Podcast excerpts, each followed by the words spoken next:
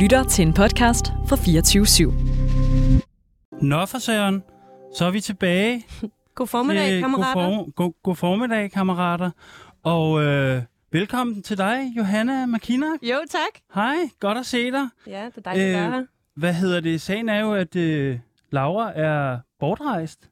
Så vi har fået vikaren fra himlen, himlen i ja. studiet.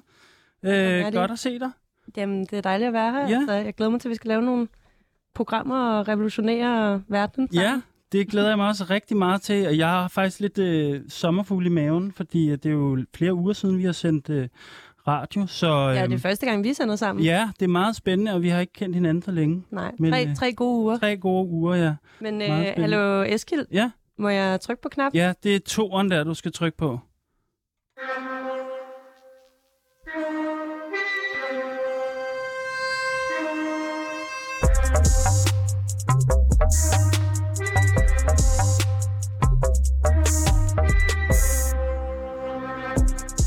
Mit navn er Eskild Halberg, og jeg kalder mig selv for kommunist.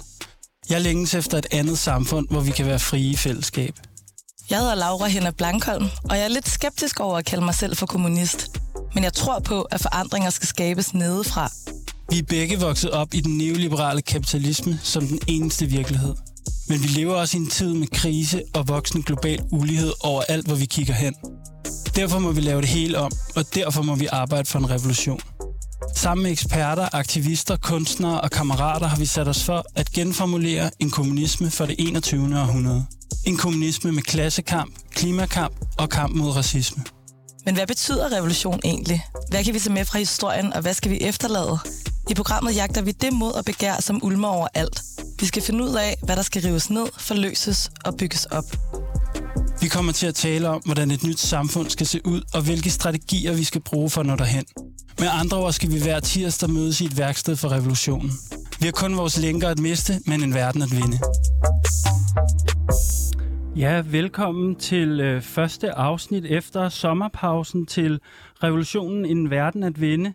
Og øh, vi, har, vi har som sagt øh, vikarer på de kommende uger, og det er dejligt med noget ny energi, øh, nu når Laura er bortrejst på ferie. Men øh, jeg kunne godt tænke mig at starte med at spørge dig, Johanna. Altså, øh, du er jo ikke med i jinglen der. Nej, Hvad, ikke. altså, det er jo lidt fjollet, men, men øh, hvad, hvad siger du til vores jingle der? Altså, jeg kan jo meget godt lide den. Den er jo sådan lidt øh, drum and bass ja, lækker. Det synes ja, jeg er okay. fedt. Nå, det kan du godt lide, ja. Øh, og så tror jeg, altså, jeg har det måske lidt på samme måde Ja, ja, fordi- som Laura Ja, på nogle fordi punkter. det bliver jo nødt til at starte med at spørge dig om, altså, er du, er du kommunist, eller hvad, ligesom mig?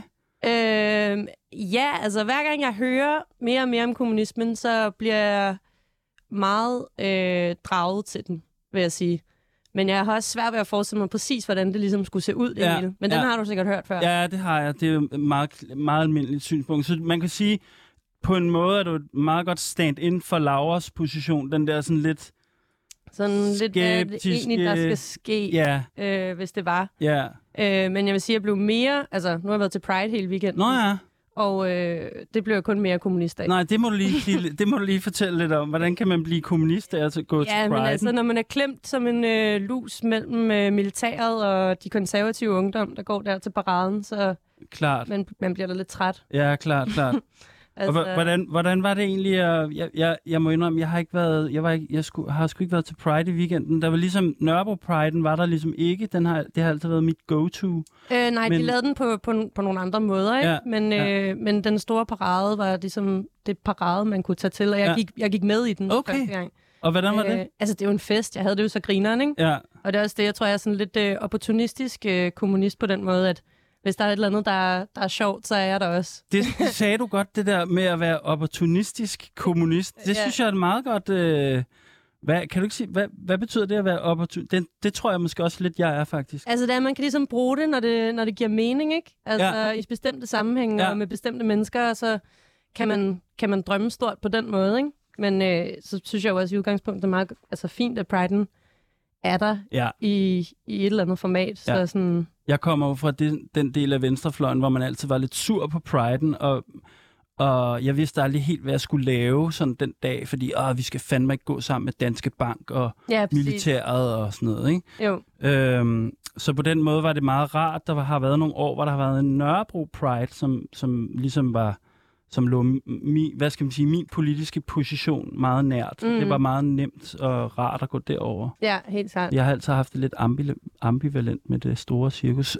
om end det så naturligvis er en, en meget vigtig sag jo. Ja, ja, det er det jo. Øh, men om ikke andet, så kan man jo øh, bruge det til at få fornyet kommunistisk energi, når man Det- skal i studiet som det er en, på en dag som i dag. Det er en god, god pointe, ja. Men øh, Eskild, ikke mere kommunist Nej, nu. det er rigtigt. Øh, vi skal i gang.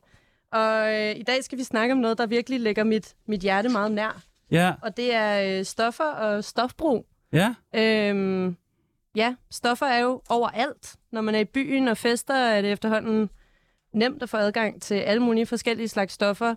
Og stoffer er en fuldstændig integreret del af nattelivet blandt mange unge mennesker i dag. Stoffer har også fundet vej til studierne, hvor øh, unge mennesker bruger dem til at klare sig bedre. Øh, og en undersøgelse viste, viste engang, at Folketingets toiletter var fuldt, fyldt med kokainrester. Øh, da vi forberedte programmet i dag, så spurgte vi jo ud i vores åbne kontorlandskab, hvem der kunne skaffe kokain. Og på få sekunder havde vi fået telefonnummer. ja, det var altså sjovt. Så fik man sådan nogle, var der lynhurtigt nogen her på arbejdspladsen, der kunne vise sådan nogle sms'er, hvor der stod øh, et eller andet, øh, en liter saftevand, 700 kroner, og sådan noget, to liter for et eller andet, og sådan noget, ikke? Så Ja, det var, det, og der var nogen, der råbte sådan i, i, i det her åbne kontorlandskab, jeg kan skaffe på et kvarter. Sådan Ja. noget. Så det er over det hele stofferne. Det er det. Og, altså, det flyder, det flyder med stoffer. Øhm, overklassen flyder med stoffer, men stoffer har også en voldsom social slagside. Altså, man siger, at overklassens lyster bliver underklassens laster, og stofferne, der ligesom er overalt på de københavnske natklubber og ferniseringer og spillesteder, er for middelklassen en del af festen, og for mange andre stofbrugere er de sociale konsekvenser gigantiske. Øh, fordi det er nemlig mest folk på gaden, der er synlige som stofbrugere, og folk, der ikke er med på det lovlige arbejdsmarked og må hostle for at få det til at løbe rundt. Og derfor ender det tit med, at politiet jagter de udsatte, der jagter stofferne. Øh, for at gøre det hele endnu værre, så kan den gængse holdning til stoffer måske bedst karakteriseres som en slags du din egen lykkes smed-agtig mentalitet øh, på steroider. Altså noget i stil med, ja, det er synd for dig, men du har jo selv valgt det.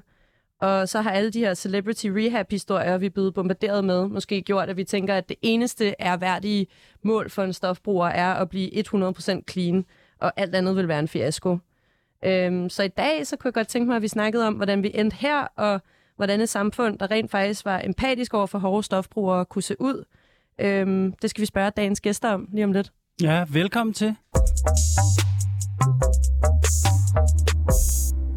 Og øh, velkommen til tre, øh, dagens tre gæster. Jeppe Madsen Brandt fra Caféen Dugnad, velkommen til.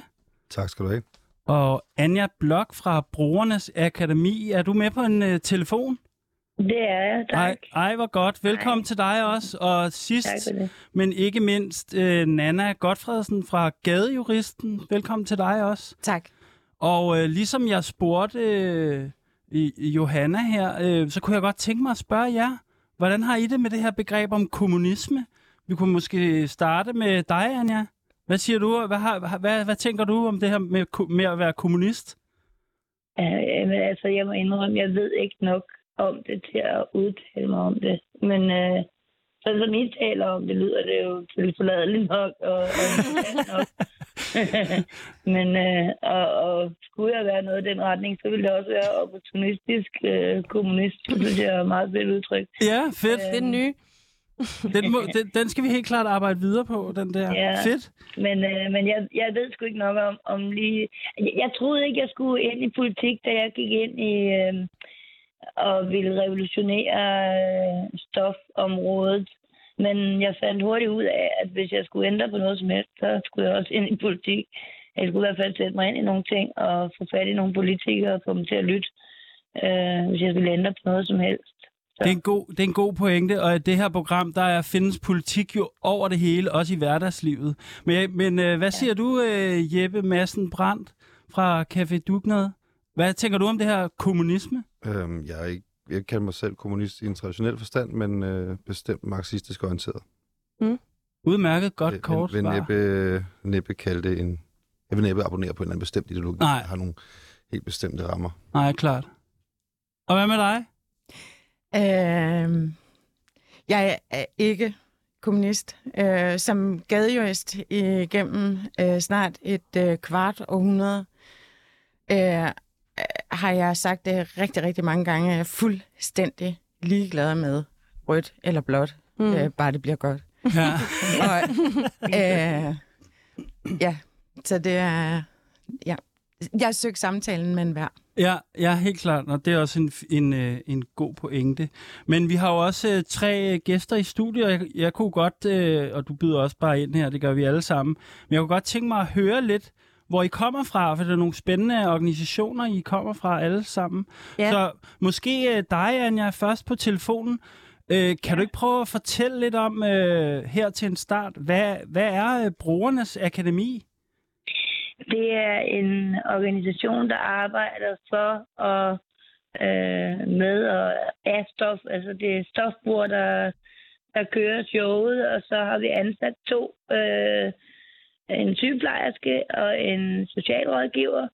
Øhm, det er ligesom at lave det, som at det vi ikke er gode til. Men øh, ellers er det, er det stofbrugere. Jeg stiftede foreningen for lidt over 10 år siden, sammen med nogle andre, der var også utilfredse med, med, øhm, med, med hele systemet. Jeg har været i stofbehandling 23 gange, øh, og meget af det behandling, man er i, det, øh, det var 12 behandling, som er Minnesota-behandling, som er nyreligiøs behandling, øh, hvor man holder i hånden og beder til Gud, men så kan man jo heller ikke stikke sig i armene imens. øhm, Okay. øh, Så det var sådan mødet med det, der gjorde, at I tænkte, nu må der, nu må der ske noget, nu må vi organisere jeg, os. jeg begravede min veninde, og der har jeg bare fået begravet nok. Og, og, øhm, og, og jeg var træt af at se, at øh, dem, som øh, havde startet de her centre, det var folk, jeg havde været i behandling med i 95 på Egeborg. Øh, de lå og kørte rundt i BMW'er og dyre biler. Øh, og, og der var ingen, der fik det bedre. De, vi kom bare igen, igen og igen og igen. Fordi vi blev programmeret til at blive pisse bange for stoffer. Fordi stofferne kommer to os, hvis vi gjorde noget forkert. Okay, så det er den her helt vildt sådan poetansk tilgang til, at man skal bare være... Ja, netop det her Og så- rehab-agtige, Du ikke? nævnte clean, ikke? Og Jo. det modsatte af clean, det er dirty. Mm. Så vi bruger altid ordet stoffri, for du kan være stoffri med eller uden medicin. Ja. Og, der, og når jeg snakker medicin, så snakker jeg som regel metadon. Øh, og der er nogen, der bruger metadon, fordi de har smadret en ryg. De bliver behandlet ordentligt hos lægen. De kan gå hos lægen og få deres medicin. Eller få det på apoteket, bare hente det selv. Øh, men hvis du får det af psykisk øh, smertestillende, som psykisk smertestillende, som jeg bruger det til, øh, jeg er bipolar, så, øh, så er du stigmatiseret i en grad, der gør, at du bliver behandlet dårligt øh, alle kommunale steder, du kommer. Øh, så dårligt, så vi har været nødt til at ansætte socialsygeplejersker på hospitalerne for at behandle folk som mig på en menneskelig måde. Øh, Okay, fordi de har andre kunne simpelthen ikke øh, finde ud af det, eller vidste ikke nok, eller... Nej, Nej, Jamen, okay. de kunne ikke finde ud af det, og de, kunne ikke, altså, de synes, vi var bedst besværlige og beskidte, og øh, de, de troede, vi kom kun for at få deres stoffer. Altså, helt ærligt, så gode er deres stoffer, ikke? Øh, jeg kan sagt nogen, der er bedre.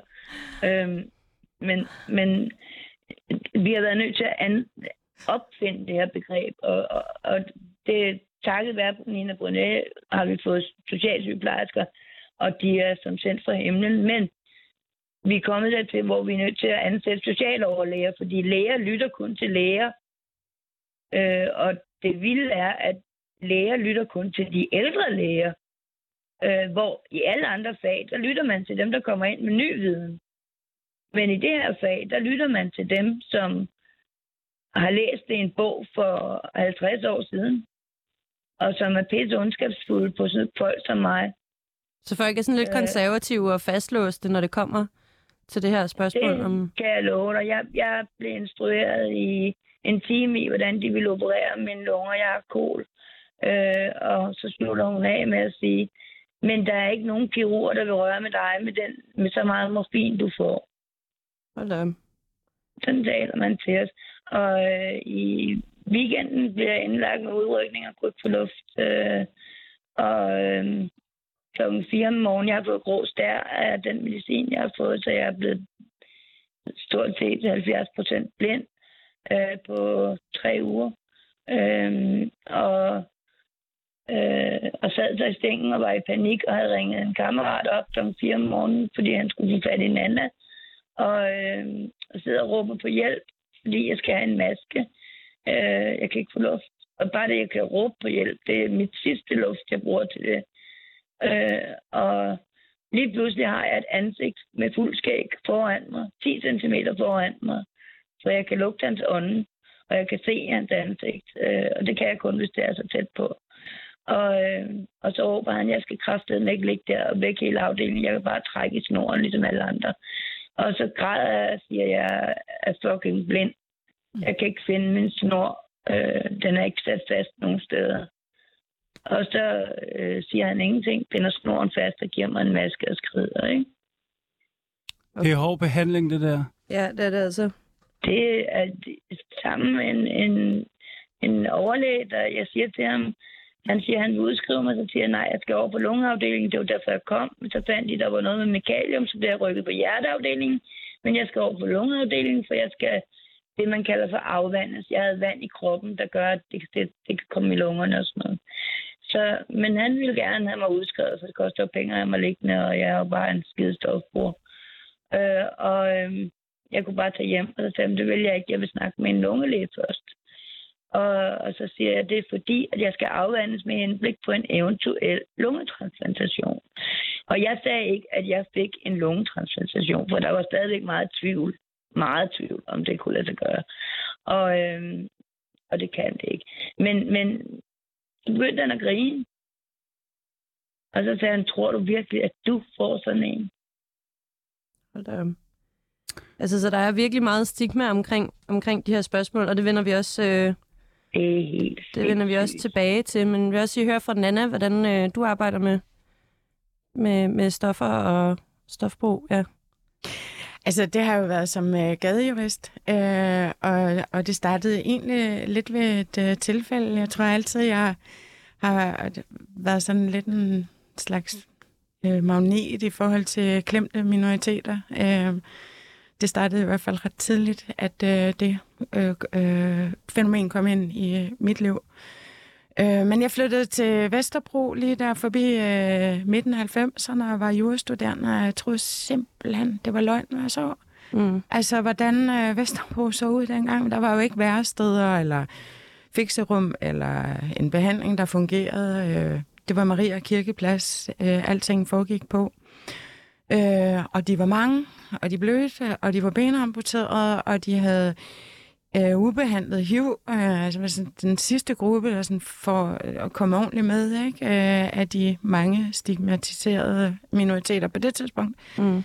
Øhm, og det er, øh, altså, sådan, jeg, det lignede simpelthen en krigszone, og politiet jagtede dem rundt, og, og, jeg, og jeg kunne ikke bare gå forbi. Altså, jeg var simpelthen nødt til at forstå, hvad det var, der var lige der rundt om, hvor jeg boede, øh, og, og faldt i snak med folk, og finder ud af netop, altså, hvordan de blev mishandlet under indlæggelse, nægtede smertebehandling, for de ville jo sikkert bare være enormt skæve og noget. Og så begyndte jeg i min fritid øh, i 97. Øh, jeg var jurastuderende og havde fuldtidsarbejde, så var ikke så meget fritid.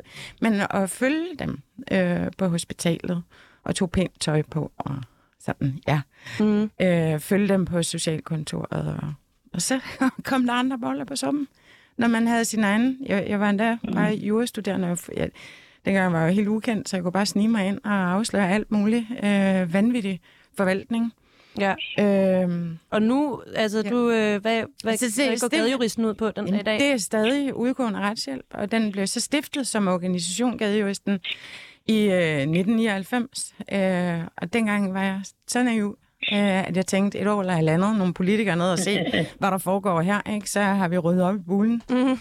Øh, bullen Danmark, ja. Øh, og nu er der altså snart gået 25 år. Det er virkelig tungt. Der er sket nogle gode ting, men øh, holy shit. Ja, det er, en, det er oppe bakke. Meget. Ja. Ja. ja. Og hvad Ja, med dig, Jeppe? Må vi høre øh, lidt om Café Dugnad? Og... Øh, ja, Café Dugnad er selve starten af den kan Nana næsten fortælle bedre om, end jeg. Kan du, undskyld, kan du komme lidt tættere på Selvfølgelig. mikrofonen? Ja. En, altså, Nana kan næsten bedre fortælle om, hvordan Café Dugner startede, men det var en, øh, en øh, hvad skal man sige, en NGO, en lokal græsrodsbevægelse, som ønskede at ændre på de her forhold for gaden for øh, Vesterbro stofbrugere. Mm. Øhm, og øh, mit, min kontakt startede med, at jeg boede i Istegade i midten af nullerne, og, øh, og, og havde lært nogle stofbrugere at kende derfra. Øh, så i 2010 blev jeg frivillig og blev ret hurtigt ansat og har været der lige siden. Øhm, Café Dugnet er et værested, som er drevet af Mændes Hjem øh, med en, med en driftsoverenskomst med Københavns Kommune, og øh, vi serverer gratis mad til gadens folk og udleverer gratis værktøj, som altså injektionsværktøj, sølvpapir, og så har vi øh, så arbejder vi tæt sammen med noget, der hedder Sundhedsrummet, som er en sygeplejeklinik, som ligger lige ved siden af. Primært sygeplejeklinik, der foregår også andre ting. Og der foregår også andre ting i Café Dugnet end øh, gratis madservering og kaffe og så videre. Det er en, på mange måder en almindelig café, men det er en lidt anden målgruppe, kan man sige, end de andre caféer i kvarteret. Så der foregår også en masse, øh, hvad skal vi kalde aktivitet, som er forbundet med det, som øh, caféens gæster Ja. ellers går og laver. Ja, klart, klart. Jeg, jeg, jeg, jeg synes også, det er spændende. Jeg har lidt på fornemmelsen, at I tre kender hinanden også. Ja. Er det ikke rigtigt jeg- forstået? jeg sige Ja, det kan noget? du tro. Det kan du tro. Jeg glemte jo nu at komme ind og tale om mig selv. Det er jeg skide god til. Øhm, Det er også spændende. Ja. Men øh, nå, nu fordi det var så tæt på, de oplevelser der, jeg synes, det, det, det, er, jo, det er jo bare små ting. Altså, andre dør. De kommer ikke ud af hospitalet, de dør. Altså, 26 år gammel, vi har en historie, den anden skal fortælle. Men, men øh, en frygtelig historie. Men, men det, som Brugerens Akademi fortrinsvis laver, det er jo, øh, det er jo også, og, altså vi hjælper folk, øh, og blandt andet hjælper vi med, at vi sender øh, injektionsudstyr ud til dem. Vi tester dem, på- vi har en mobilklinik, hvor vi tester for hepatitis C, og vi har fået en direkte øh, sådan hotline til Hvidovre Hospital til infektionsmedicinsk afdeling. Så når vi opdager, at folk er i, øh, eller er, har hepatitis C, smitsom leverbetændelse, så kører vi dem direkte i behandling og får dem sat i behandling med det samme. Så i stedet for 15 øh, blodprøver, som stofbrugere sjældent er glade for at få taget, så skal de kun have to prik i fingeren, og så er de i gang med behandling. Mm-hmm. Øh, men den behandling har vi også kæmpet for at få i to år, hvor at jeg måtte skrive artikler op og ned, øh, stolpe op og ned, øh, sammen med andre infektionsmediciner, eller sammen med infektionsmediciner, og var inde og have foretrædet for Sundhedsudvalget, før at vi fik lov at få kuren. For ellers så skulle vores lever være tilpas skadet, før vi overhovedet måtte få den, fordi den var for dyr til at give til sådan nogen som os. Mm. Øhm, men nu begynder vi så at teste for kol, fordi at, altså jeg, mit løb er kørt, men, øh, men 80 procent af alle dem, der sådan set er til, tilmeldt et øh, rusmiddelcenter, der er over 40 år, de har moderat eller svær kol, og der er ingen, der gør noget ved deres helbred. Man får sin pose piller, så kan man skride igen. Der er ingen, der kigger på deres helbred. Lægen kan man få en tid ved hver 14. dag, og man kan kun snakke om metadon eller stesolid. Der er intet at snakke om, ud over det. helbred bliver ignoreret fuldstændig, og man har ikke kontakt med egen læge, og det ved folk. Så det er noget af det, vi har fokus på, det er folks helbred. Ja. Og så sender vi de her kasser ud. Vi sender 20 kasser ud med tre måneders forbrug i hver kasse om ugen. Og hvad er der i de kasser? Jeg t- det kunne jeg godt tænke mig at høre. Ja. sprøjter, øh, ren nål, øh, bager, øh, alle de udstyr, som de har brug for til at lave et, et rent, sterilt øh, fix. Ja.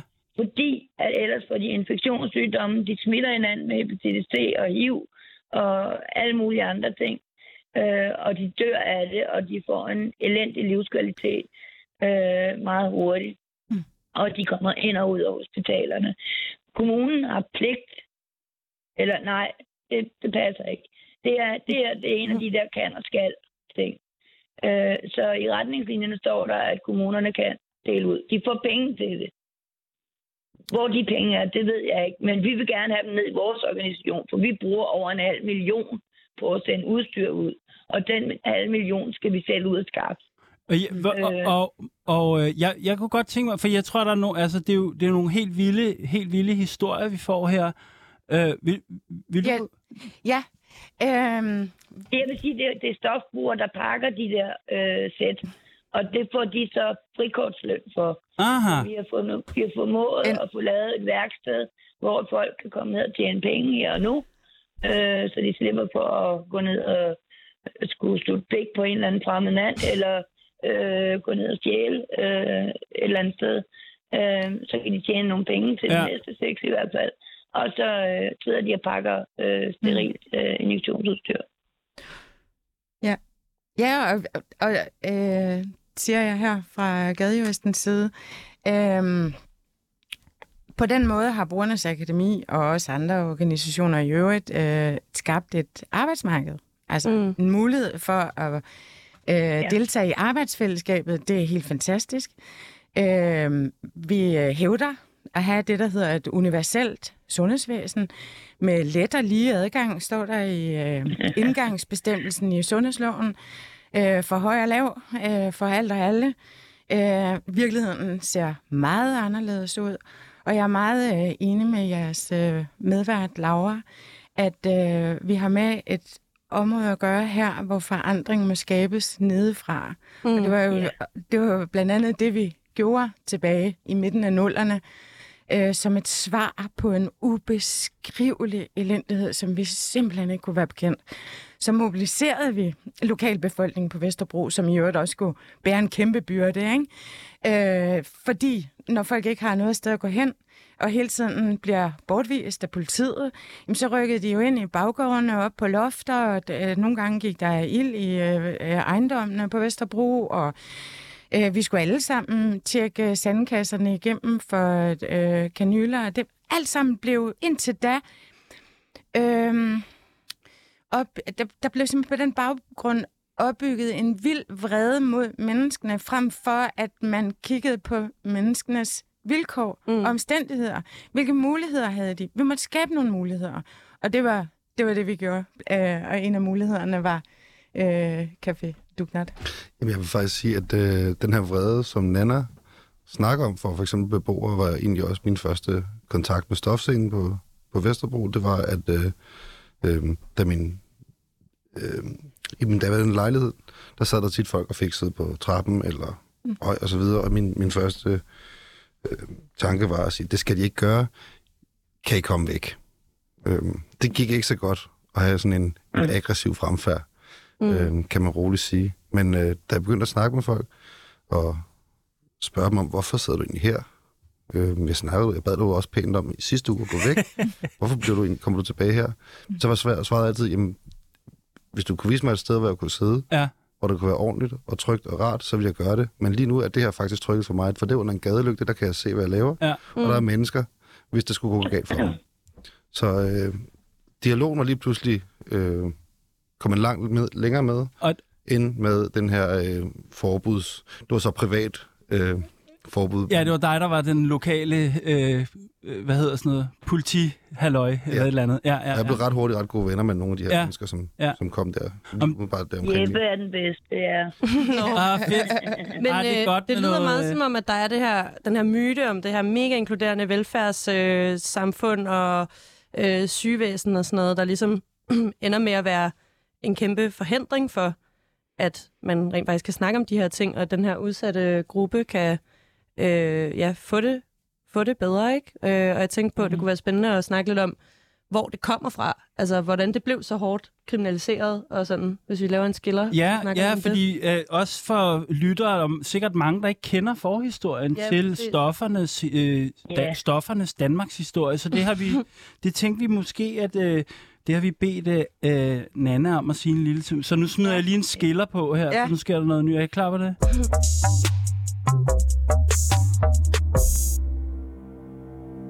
Nana, vil du sige lidt om sådan, øh, øh, den, sådan, hvad skal vi sige, baggrunden eller historien? Hvor kommer de hårde stoffer fra? Jeg ved ikke engang, det, det er også noget, vi skal snakke om, det her med sproget. Øh, ja. Siger man hårde stoffer i jeres, øh, i jeres miljø? Det gør man ikke rigtigt, måske? Nej. Nej. Det gør man ikke. Nej. Man kalder dem, hvad de er. Ja, Prøver at insistere på at skille dem fra hinanden. De har forskellige ja. øh, afhængighedspotentiale og forskellige risici, og det er helt sort, at de er reguleret på samme måde. Ja. Mm. Men, men øh, ja, altså, hvis, hvis det kun er den danske, så... Øh, Hvornår historie- kommer så de til bliver- Danmark? Kunne, eller kunne være spændende at høre om. Sådan, altså, noget af det har jo altid øh, været der. Øh, heroinen som eksempel, som jo altså bare er et morfinpræparat. Det hedder på medicinsprog diacetylmorfin, blev opfundet øh, tilbage i 1870'erne, faktisk to gange. Øh, øh, først af øh, en øh, øh, engelsk kemiker, som øh, testede alting på sin hund. Og, øh, og det der heroin havde jo ikke fået sit øh, navn endnu, og så blev det sprøjtet i hunden, og hunden kastede op helt vildt, og så tænkte han, det er ikke et lækkert stof, jeg har lavet der. Det, det, det får ikke kommersiel succes, når man får det sådan der. Så gik han ikke videre med det, og så var der en tysk kemiker, der øh, øh, øh, også opfandt det øh, nogle få år senere. Øh, og han øh, havde ikke nogen hund, han testede alting på sig selv. øh, og, øh, og historien lyder, at han efter at have indtaget det, øh, råber, øh, jeg føler mig heroisk. Øh, Ah, hans- okay. Det hed heroin. Og, og, og han synes, at det var lækkert, og det skulle nok blive en kommersiel succes. Og den første reklameplakat, der, der øh, øh, øh, står der, det et ultimativt hostemiddel, øh, smertelindrende, man kan ikke blive afhængig af det. Det, det, det stod under på reklameplakaten, under aspirin, det var håndkøbspræparat. Og hvornår er vi her?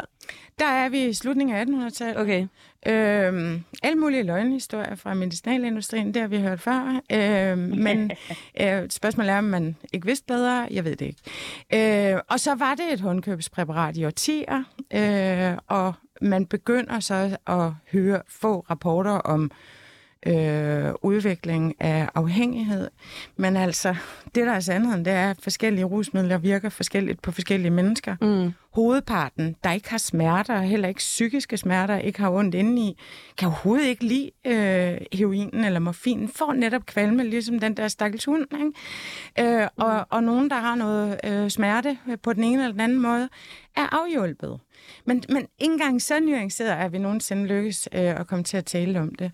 Men altså, vi har jo brugt rusmidler i tusindvis af år. Mm. Øh, øh, der er røget opium, øh, der er øh, tykket kokablade og, og, og så videre. Den helt korte... Øh, i forhold til, hvor galt det er gået, der er bare nødt til at sige, at vi skulle have forbudspolitikken og kriminaliseringen, før vi fik den sociale slagside. Ja, altså der kommer mega meget kriminalisering. Altså, Ja. Altså, at vi overhovedet får øh, en forbudspolitik i Danmark, sker jo stort set ved et tilfælde, ikke? Altså, de har øh, fuld knald på et eller andet over i USA efter alkoholforbudstiden øh, fra 1920 til 1933, og alkohol er der også øh, råden til meget ondt, øh, og øh, mennesker slår ihjel, når de er fulde, og alt muligt, og så tænker man, det kunne man lige udrydde, og det gik ikke særlig godt, vel? Man fik til gengæld en mafia, der var evindeligt øh, leveringsdygtig i alkohol, fordi øh, mennesker ville beruse sig. Øh, og så var der en øh, chef for i USA for øh, alkoholbekæmpelsen, Harry Anslinger, som godt kunne se, at han snart mistede sit fede, super spændende job, øh, og han havde også travlt med at komme efter, øh, og det havde andre årsager, øh, men efter Billie Holiday. Hun var både sort og tillod sig at synge øh, Strange Fruit, selvom han ikke ville give hende tilladelse til at synge den, fordi det var en øh, virkelig ubehagelig sang. Øh, og han havde udsigt til nu øh, at blive arbejdsløs, og så bliver han chef for narkotikabekæmpelsen. Og så må man jo lige skabe et narkotikaforbud. Man havde et kæmpe kontrolapparat, der stod uden arbejde, mm. hvis man øh, afkriminaliserede og legaliserede alkohol. okay, det er vildt, så Og de var så- bare ligesom nødt til at fortsætte i... Øh, Ja, den så fandt man på noget andet og nogle andre rusmidler. Og, og det når Danmark i starten af 50'erne, Okay. øh, hvor der sidder et par embedsmænd inde i Bolig- og Indrigsministeriet og siger, hey, de er gang i et eller andet i USA, sker der noget, hvis vi også gør det her? Og så er de bare sådan copy-paste-agtige. Så blev det sat i værk, ikke? Ja. Og det, andre kalder hårde stoffer, kom jo først i 70'erne. Altså, ja. Så vi fik forbudspolitikken, før vi havde noget, der ligner et problem. Ah, okay. Det er jo sindssygt. Det er jo helt vildt. Før det havde vi også nogen, der brugte den slags rusmidler. Men det var, hvad var det, du, du, du sagde det i starten, at øh, overklassens lyster bliver underklassens laster. Mm. Det var jo folk, der kendte læger. der kunne ordinere det. Ja. Tove Ditlevs. Ja, ja, også hende. Men, men det, var, det var folk, der... Altså, det var generelt folk, der havde læger i deres omgangskreds. Okay, det var sådan, så kunne de Ja. lige øh, få Ja. hapset lidt der. Yes. Okay. Ja. Nå, vildt nok. Jeg synes, det er interessant, at du spørger til, hvordan vi snakker om stoffer. Ja, ja, Jeg synes også, det er interessant, hvordan vi snakker om stofbrugerne. ja. Øhm, det ved jeg også er en af, af et ting, der fylder meget for, for Nana øh, og for Anja. Men øhm, nu er det her jo et kommunistisk program, eller, eller i hvert fald venstreorienteret. Og jeg oplever i, i lige så høj grad på venstrefløjen, som i andre øh, dele af det politiske spektrum, at folk for eksempel stadig bruger ordet junkie. Ja, ja. Ja. Jamen, det synes jeg er en Ja, vigtig eller sådan noget diskussion. narkoman. Er der Ja, også? kan I ikke sige noget mere om det der? Ja. Misbrug. Jeg vil allerhelst have, at, øh, at Anja siger noget om det, hvis hun har lyst, fordi Ja. ja. hun er faktisk den, der Ja. har oplevet det på egen krop. Øhm, jeg vil meget gerne sige Hva, noget. ja, hvad tænker du, Anja, om den her snak her? Jamen altså, folk sagde til mig i starten, jamen det er fordi, at det, det er jo øh, konfliktskyhed, der gør, at du ikke vil have, vi kalder det for narkomaner. Og nej, det er det ikke. Og jeg vil heller ikke have, at det bliver kaldt for misbrug, fordi det er for unuanceret. Man kan faktisk godt have et velfungerende stofbrug. Man kan også have et kaotisk og et dødeligt stofbrug. Øh, men du kan bare ikke have et velfungerende. Du kan heller ikke have et velfungerende misbrug. Øh, men det kan kun være negativt. Plus det er negativt ladet. Det bliver overført på personen. Øh, ordet misbrug, det, du misbruger folks penge og tillid og børn. Og, altså, det er sådan negativt ladet, og det bliver overført til personen i det øjeblik, du bruger det om, om stoffet. Og den her person er misbruger. Ikke? Øhm, hvad er det mere, jeg plejer at sige? Det er en vigtig Altså, pointe, det der. Mm. Jamen, og det, det er bare for unuanceret i forhold til, hvad det her er. Jeg er en velfungerende stofbruger. Jeg bruger metadon, øh, og jeg bruger sådan set den mængde, der passer mig. Altså, det skal min læge ikke høre. Men øh, øh, jeg tror godt, de ved det, men jeg kan få det til at fungere. Mm. Jeg bruger efter behov. Øh, og øh, Så det lyder som om, der er den her kæmpe, kæmpe stigma omkring det. Øh, altså, hvor, hvor kommer Ja, den og det fra? Og sådan, at det, det også afspejler sig i sproget, ikke? Altså, Jo. det, at vi simpelthen ikke har et særligt godt sprog for det her. Jamen, Det er det. Og, og, og hvis, hvis vi skal have fat i de unge mennesker og, og snakke med dem om, hvad er det her for noget? For jeg snakker jo med min søn på 24. Ham har jeg jo virkelig snakket. Han har tvangsfjernet i to år, og det var der, jeg lærte gadejuristen at kende, da jeg skulle have ham hjem igen. Uh, men, men jeg snakker jo med ham på en måde, så han forstår, hvad det her handler om. Um, og hvad var det, jeg skulle til at sige lige der? Men jeg kan måske øh, lige, altså hvis, når, altså hvis man øh, øh, taler med øh, mine unge kolleger i... føler sig ikke Nå. som misbrugere. vel? Undskyld.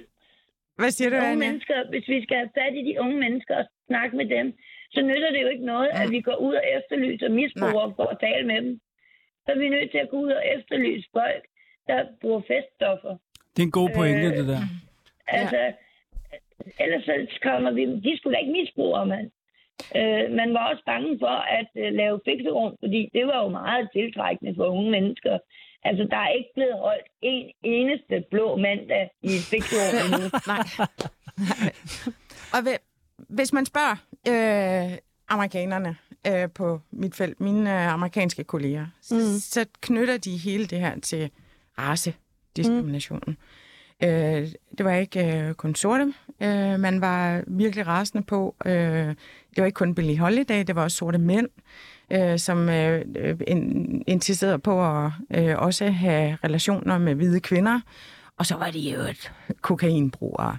Det var meksikanere, der kom og tog amerikanernes jobs. De havde marihuana med. Øh, det var kinesere, der jo byggede jernbane øh, over hele USA, tog amerikanernes øh, jobs. De havde op- traditionel opiumsbrug med. Så det, den er fuldstændig vævet ind, men det er jo ikke gået op for os, mm-hmm. når den er kommet til Danmark på den her måde. Øh, Nej, så vi har ligesom taget deres war on drugs ja, øh, og det- attitude, og så ikke overvejet, hvad det betyder. Fuld, ja, eller øh, hvad det kommer af. Ikke? Mm. Og, og det forhindrer os i at stå ved de kendskærninger, der er. Mm. At 9 af 10, der bruger illegale, PT-kriminaliserede rusmidler, aldrig få problemer i den forbindelse. Okay, så 9 ud af 10 bliver ikke, hvad vil du kalde det, afhængige, eller... De, nej, præcis. Det er noget, der foregår i en kortere periode. De, de kan selvfølgelig støde på det problem, at rusmidlerne er kriminaliseret, og derfor tilsat alt muligt skidt og lort. Der er ingen kontrol med produktionen. Øh, men, men det er jo en forbudsrelateret skade. Det er jo vores øh, forbudspolitik, der gør, at øh, rusmidlerne bliver fremstillet på den her måde. Mm-hmm. 9 af 10 får ikke problemer. Mm. Den ene af 10, der gør, der, det, der handler det ikke om stofferne. Der handler det om alle mulige andre årsager, svære opvækstvilkår. Ja. Øh, Ja. Jeppe, du vil også på? Ja, jeg vil knytte på ord til det her øh, begreb misbrug, øhm, som jeg var inde på, fordi at øh, misbrug i sig selv, det er jo, kan man sige, det er jo en, en handling eller noget, man gør. Men lige så snart man bliver misbruger, så er man som person per definition forkert. Så er man øh, noget, man ikke bør være. Ja, ja. øh, dybt problematisk, når man øh, har et, et apparat, som man i øvrigt bruger en hel masse penge på, at øh, for at hjælpe folk ud af øh, skal man sige, en række sociale og sundhedsmæssige problemer, som er knyttet til det at være afhængig af et øh, illegalt eller kriminaliseret stof, for eksempel, eller flere. Det er en vigtig pointe, det her med, med øh, hvordan vi taler om det her spørgsmål, og det er jo en diskussion, vi har haft mange gange i det her program. Det der med, at sproget også har en virkning på politik og den måde, vi er sammen på. Så, så øh, Anja, jeg kunne godt sådan Ja. tæ- tænke mig at spørge dig, sådan, øh, også fordi du er jo kun med i første time, så, mm. så vi må bruge dig som ressource her, når, når vi skal vide alt det her. øhm, så hvordan, hvordan, kan du godt lide at blive... Øh, altså, hvordan skal vi... Hvad, hvad for nogle ord bruger du om din situation, eller hvad man skal sige? Øh, jamen, altså, jeg betegner jo bare mig selv som patient i virkeligheden, Ja. øh, der bruger det her som psykisk smertestillende. Jeg har prøvet så meget forskellige psykofarmaka, fordi jeg har ADHD, og jeg har bipolar, øh, jeg er bipolar, og jeg har også nogle andre diagnoser. Altså, det var jo moderne på et tidspunkt. Øh, og jeg har været på kontanthjælp i 35 år. Jeg har prøvet at tage adskillige uddannelser, men er blevet selvmordstruet hver gang og rådet virkelig langt ud øh, på stoffer. Så øh, nu får jeg en førtidspension mm-hmm. og Mhm. er syg på alle mulige måder. Øh, det kunne være undgået, hvis man havde diagnostiseret mig, men man kan ikke blive diagnostiseret, når først man er begyndt at tage stoffer, for så er man bare stofbruger, og så kan man bare lade være at tage stoffer, så har man ingen problemer. Ja, Og sådan har det været i mange år. Og det er først nu, at man er begyndt at ville diagnostisere stofbrugere, der bruger stoffer, og det er kun få psykiater, der vil gøre det. De er så skide bange, altså som om det bliver mejslet sten. Man kan jo ændre en diagnose. Ja. Øh, så, så man kunne starte med at lave en diagnose her og nu, og så ændre den, hvis personen skulle gå hen mirakuløst og få et bedre, mm. og bruge mindre stof. Og det, det handler om, det, der gør, at en ud af 10 bliver hængende i det her, det er, at deres liv, deres indre liv eller yderliv ikke kan konkurrere med stofferne. Mm. ja. Det, der var mange, der sagde, sådan, at det var, øh, da jeg mødte stofbrugere, var der mange, der brugte det her over symptombehandling. Altså, at det ikke var stofferne, der var problemet, men det omkringliggende. Præcis. Så hvorfor, hvorfor hvis I vågnede op på mændenes hjem, øh, ikke, ikke for at kritisere mændenes hjem, det er jo fantastisk, at det er der, fordi ellers så var der med mange døde mennesker. Men, men øh, hvis I vågnede op der, I har mistet jeres familie, I har mistet alt, I har mistet jeres lejlighed, I har mistet alt. Jeres selvrespekt, en arm, jeres helbred, jeres fremtid, I har mistet alt. Hvorfor skulle I lade være med at bruge noget den dag? Mm-hmm. Og hvis I går op for at bede om hjælp, hvis I tænker, nu er jeg med træt af det her liv, nu vil jeg ændre på det, så går man op på centret, og så siger de, ej, hvad er det godt, du kommer. Ej, hvad er det? Ej, du, du, du er så god. Og du får lige en tid her om 14 dage. Mm. Ikke? Om 14 dage, der kan man være gift med den forkerte og flytte til Jylland, og man kan være kommet i fængsel, eller man kan have fået en overdosis, eller øh, der kan være sket så mange ting. Jeg kunne, 14 dage, det er en evighed, og man har jo også glemt tiden. Hvis man sover under en busk, hvordan fanden skal man så overholde en tid, hvis, hvis det er sådan, det hænger sammen. ja. Øhm, så Vi Jeg- tager ikke stoffer for at dø. Vi tager stoffer for at overleve. Vi tager stoffer for ikke at hoppe ud for en toget. Det er, en virkelig, det er en virkelig vigtig pointe, den her. Og jeg tænker, at vi kan på en måde lø- løfte det, du siger, Anja, der ud til sådan en bredere diskussion, der også handler om, at øh, øh, øh, stoffer og stofbrug er knyttet til klasse simpelthen, ikke? Øh, øh, det der, der blev sagt i starten med, at øh, overklassens lyster er underklassens laster. Det kunne jeg godt tænke mig, at, at vi prøvede at sætte nogle lidt flere ord på, sådan, også i forhold til nogle af de steder, hvor, hvor I, Det er en, det er en sandhed i, i, øh, i en vis øh, udstrækning. Ja. Øh, jeg har da også øh, mødt øh, mennesker, der i hvert fald synlædende har haft øh, rigtig gode opvækstvilkår osv. Mm. Øh, og så kan det være øh, ubehandlet, udiagnostiseret psykiske handicap som autisme eller ADHD, eller øh, hvor man ikke får hjælp, øh, og det gør man jo i særdeleshed ikke i øjeblikket, hvor psykiatrien er vanvittigt presset. Mm. Øh, og kommer så lige forbi øh, et hus eller et kryds, hvor man støder på et rusmiddel, som man oplever har fantastisk god effekt. Men hvis man kigger sådan over hele gruppen, så er det bestemt ikke et, øh, altså et øh, demokratisk, altså det er øh, øh, fænomen. Øhm, Altså, det er fordelt på nogle forskellige øh, grupper, hvem der er mere tilbøjelige til. Ja, og, og i særklasse mennesker, der har haft og har svære øh, vilkår, mm. Øh, ydre eller indre. Og det, og det har vi vidst i mange år. Jamen, fordi altså, du fortalte i telefonen om det her øh, rotte-eksperiment. Ja, og du ingen sammenligning i øvrigt. Ja, ja. Men altså, øh, amerikanerne ville jo gerne den her war on drugs øh, vej, ikke? Og så skal man have et vist fundament for det. Så tog man rotter og isolerede dem i små buer, og gav dem fri adgang til det, man også derover kaldte hard drugs. Øh, og de øh, tog stoffer til de døde og holdt op med at spise og gjorde ved, ikke? Altså, det var sådan udfaldet af det. Og så sagde man, nej, hvor er stofferne farlige. Ingen øh, øh, overvejede, hvordan rotter har det med at være isoleret i små buer, og hvor, hvor de ikke øh, kan lave rotteunger og, og, og, og lege og have meningsfuldhed. Og der, og der kommer Bruce Alexander så i starten af 70'erne og siger, hey, hvad, hvad med konteksten? Mm, hvad for nogle andre variable kan vi Hvad kigge med på? vilkårene? Hvad med betingelserne? Ikke? Og sætter rotterne fri, og der er der nogen, der lige skal prøve. Ikke? Men derudover altså, nogle øh, stoffer, når de har fri adgang. Men i øvrigt vil de meget hellere lave rotteunger. Så, så, så det, altså, det der med at Den få... skal jeg lige have igen, den her. Man lavede et nyt forsøg, Ja, hvor man ligesom lavede... Et paradis for rotter. Ja. Ja. Prøvede man at Ja, ja, skabe, ja, og der var ja. hunder og hanner, Ja, og der var ikke øh, hamsterhjul, men øh, rottehjul. ja, ja. Og der var konservesdåser med gammel mad, og, øh, Alt det, og, rotter godt og både Rotte, rotte-utopien. rotter, der nåede at blive sl- sluppet ud af buret, inden de døde, øh, af de omstændigheder. Øh, og rotter, der ikke havde været udsat for buret. Altså, der var det bare...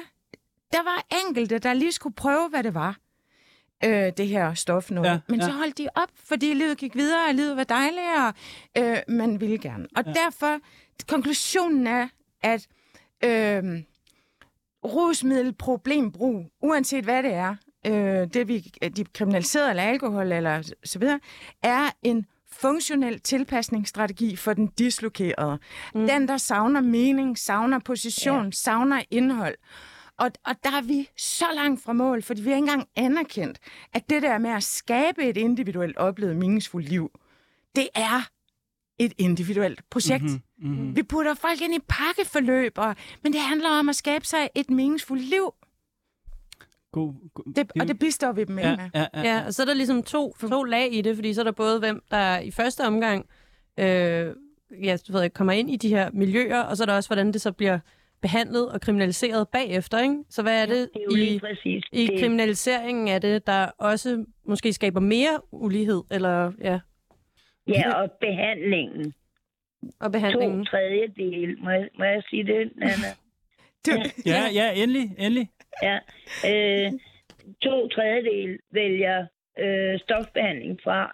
Det vil sige to tredjedel, og det er sådan, jeg sagde det, da jeg sidst holdt oplæg for blandt andet øh, hvad, hvad, øh, regionsformanden. Øh. Mm-hmm. øh, at to tredjedel vil faktisk hellere øh, gå ned og stille sig på et gadehjørne, øh, og vente på, at der kommer en og spørger, hvad de koster. Og så vil de gerne øh, øh, knæle ned på asfalten og lyne ned i et par beskidte kobberbukser og tage en beskidt pæk i munden og øh, sut på den, indtil der kommer noget ind i munden på den. De kan gå og spytte ud hele vejen hen for at købe den medicin, som, øh, som de har brug for.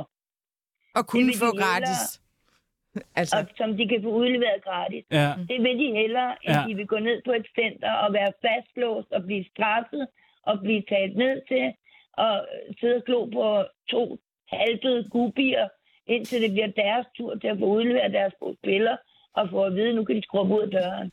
Ja. Man bliver behandlet så dårligt. Øh, jeg indtager min medicin i, i fire øh, portioner, fordi så kan jeg fungere, så kan jeg arbejde, så kan jeg tænke, men mange steder skal man indtage hele lortet om morgenen, fordi tænk nu, hvis man gik ud og solgte det. Ah, Ikke? klart, ja. Øh, og hvis man gik ud og solgte det, så var det, fordi man fik det forkert medicin. Altså, så skulle man måske over en heroinbehandling. Ja. Så er det måske fordi, at man har brug for penge til heroin. Øh, så skulle man snakke om det i stedet for. Men to tredjedele vælger det her fra, Ja. fordi det ikke er godt nok. Og det burde vi kunne konkurrere med. Mm. Og det gør vi ikke, og det har vi ikke kunnet i, i- jeg ved ikke hvor mange år, det ved Nana, men i rigtig mange år. Øh, Alle de år, jeg har været tilknyttet til systemet, og det er fandme mange. Jeg er 52 nu. Øhm, det, det er utroligt, at folk vil hellere og også leve i konstant øh, stress.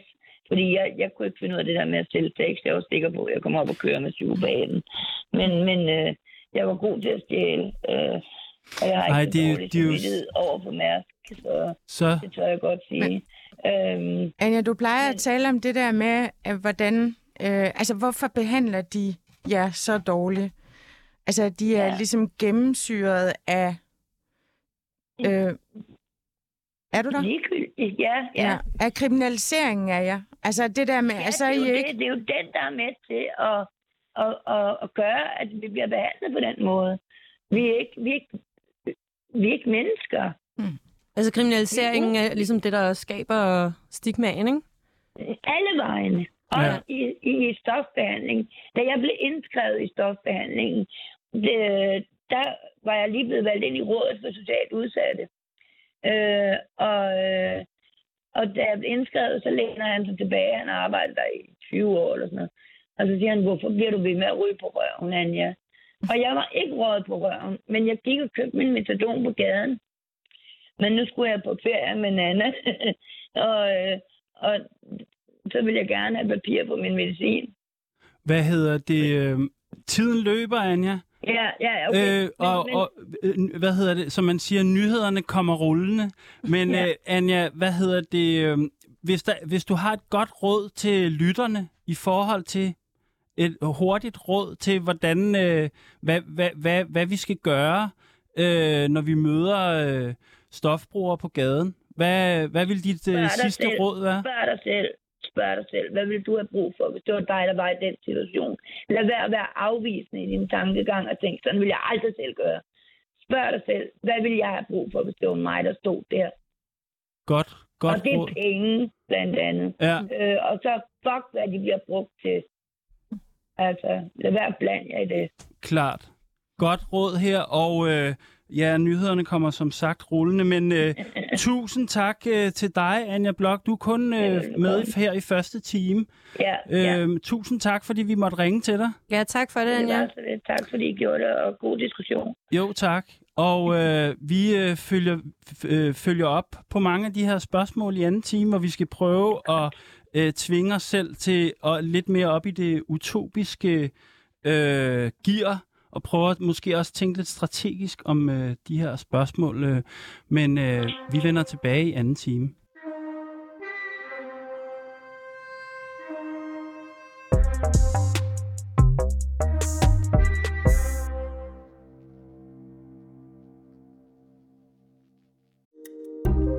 Kære lytter, du har lyttet til et program fra 24 /7. Du kan finde meget mere modig, nysgerrig og magtkritisk taleradio på 24 7 appen Hent den i App Store og Google Play.